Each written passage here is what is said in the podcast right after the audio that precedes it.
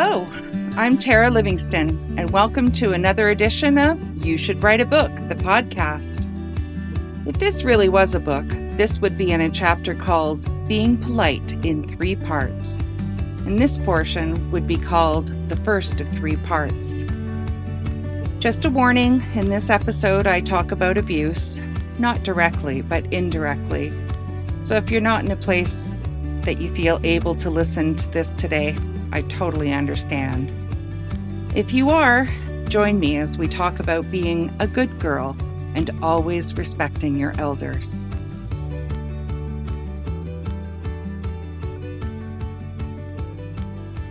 I was a good girl growing up. I always said please and thank you, and I always respected my elders. Adults were addressed as Mr. and Mrs. unless they had been given the honorary title of aunt or uncle. I did as I was told for the most part, only straying when I was told I talked too much. That I couldn't seem to stop. As I was learning to walk, my mum noticed that I could walk one way down a slanted beach, but when I turned back, I always fell. Turned out that I had hip dysplasia, a shallow hip joint, made my left leg shorter than my right. Back then, it was referred to as a congenital hip. The fix for such a problem was surgery, where something resembling a railway spike was inserted into my thigh bone, and then I was kept in the splits position for years. I had a body cast that went down from my chest to my waist, and both of my legs stuck out on either side at a 90 degree angle, with the cast ending at my knees. I can only imagine how much I weighed. I went through long periods of traction in the hospital, three months at a time, where I lay flat on my back, staring at the ceiling. To this day, there is no room that I've ever been in that I can't describe to you the contours of the ceiling. I travel them. I begin at one corner and fly to the opposite one, and then push myself off and go to the middle of the wall on the side that I began with. I have a pattern, and non square or non rectangle shaped rooms cause me great anxiety. While in hospital, very unlike today, I only saw my mum during the very strict visiting hours, and my father, well, I only saw him when he worked the afternoon shift, and then only for a very short amount of time. I was sometimes sent home with the cast still on to a high chair that had been modified for me to sit in. When I was allowed to, I pulled my heavy cast around behind me and used my arms to pull myself around on the floor. Because my mom wasn't terribly mobile with me in tow, our house became the center of the neighborhood and was always filled with other moms and their kids. My hair was long and Titian in color, and my mother refused to let the nurses cut it. I'm sure they weren't happy with the care that it needed while I was in hospital. At some point, I went from the body cast to braces on my legs in a similar configuration, except this time they put alphabet blocks on the bar holding my legs apart.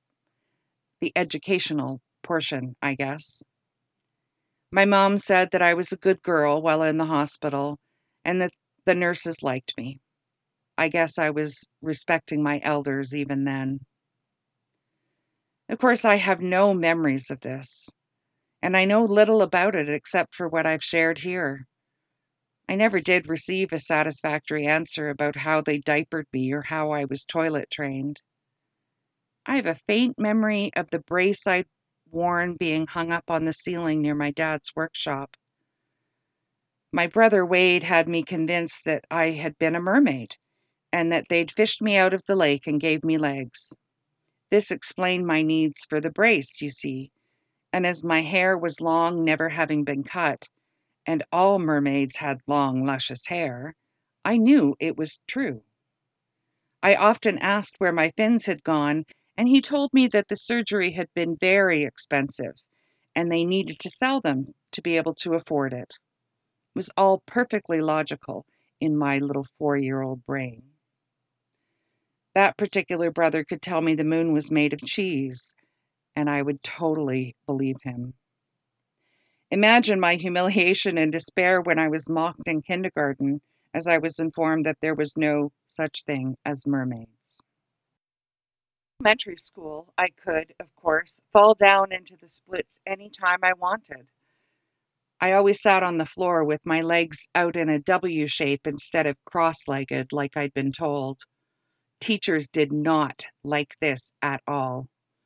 I've since found out that it's quite normal for kids with hip issues to sit like this, but no one had that information back in those days, so I was treated quite harshly for it.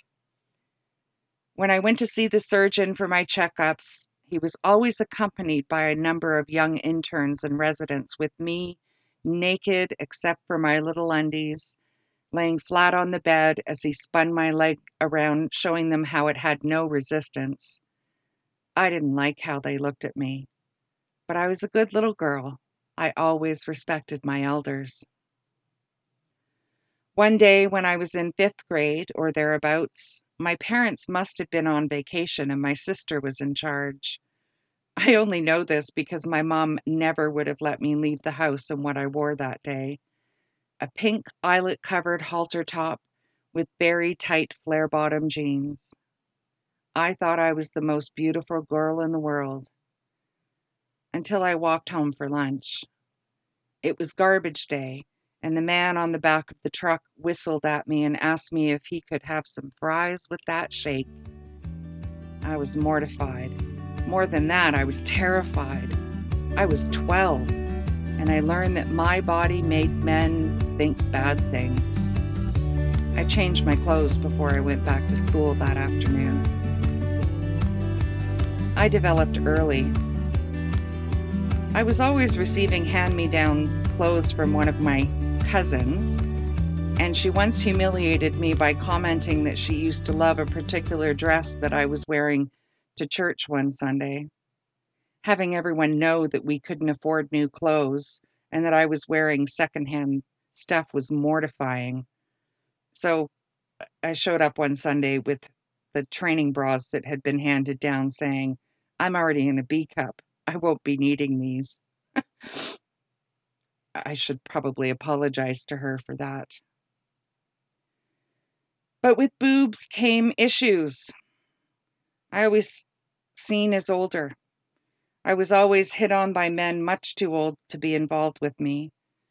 I remember even some of my parents' male friends looking at me with hooded eyes as we went swimming, or even worse, when they were drunk at our house and came to quote unquote tuck me in. But I was a good girl, and I always respected my elders.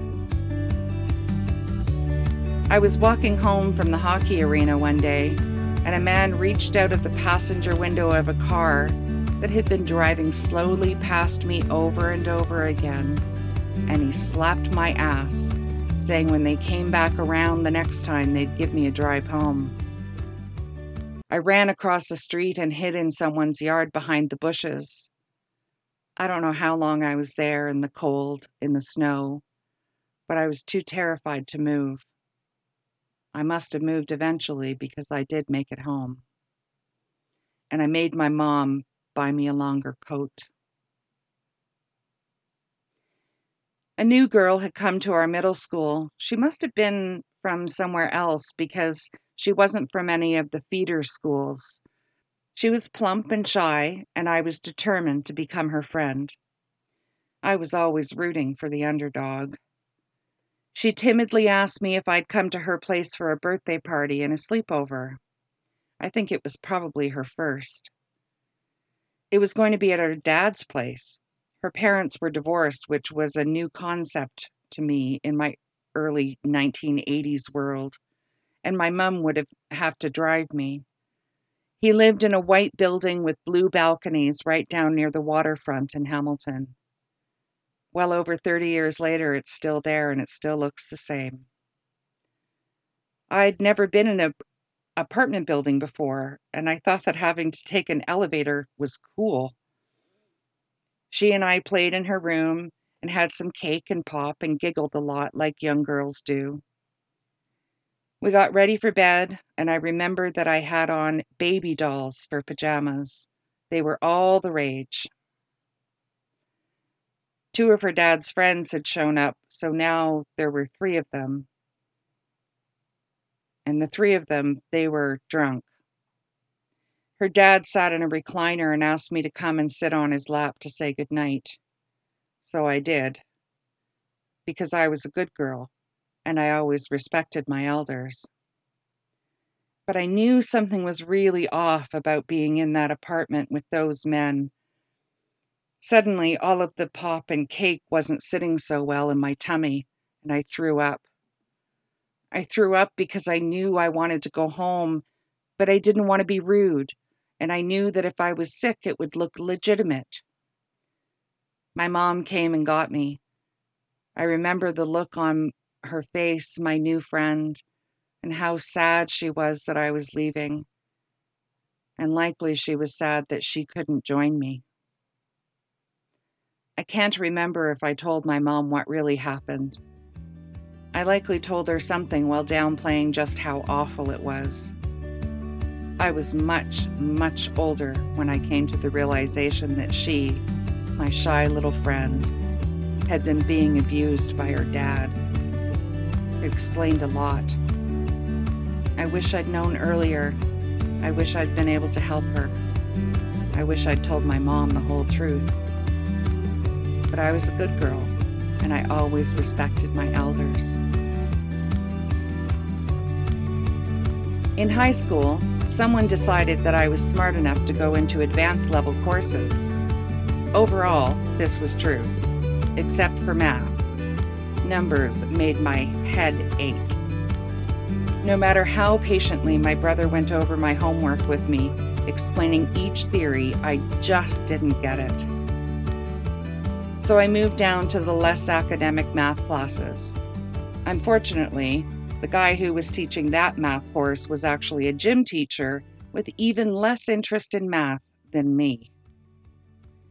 He was always bouncing a basketball during class, and if you were a girl, he would come up behind your desk and lean over, supposedly to look over your classwork, but really, he was looking down your top.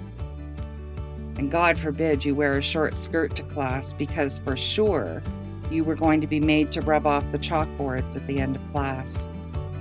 While he sat up against the windowsill, bouncing his basketball and watching with hooded eyes. But I was a good girl, and I always respected my elders. The lessons I learned as a child growing up in the 70s and 80s aren't unique to me. It was all quite normal. You learn to be a good girl. You learn to always respect your elders. You learn that your feelings were secondary to those who were older than you, especially men. And you learn that any unwanted attention you got from men was your responsibility, and if something happened because of it, like a slap on the ass as you're walking home from the hockey arena, it was your fault. You learned that your body was something that men wanted, and that gave you power. Or did it? Which leads to the next phase of being a good girl, the second of three parts. Thanks for joining me on this journey. Know that I'm okay and the retelling of these experiences is intended to be helpful to you, to examine what lessons were instilled in you when you were young, so that together we might see what we might need to unlearn. Join me next time for part two coming soon. And if you are so inclined, please subscribe to this podcast either on Buzzsprout or whatever platform you use to listen. It really helps me out. Thanks for listening. Bye.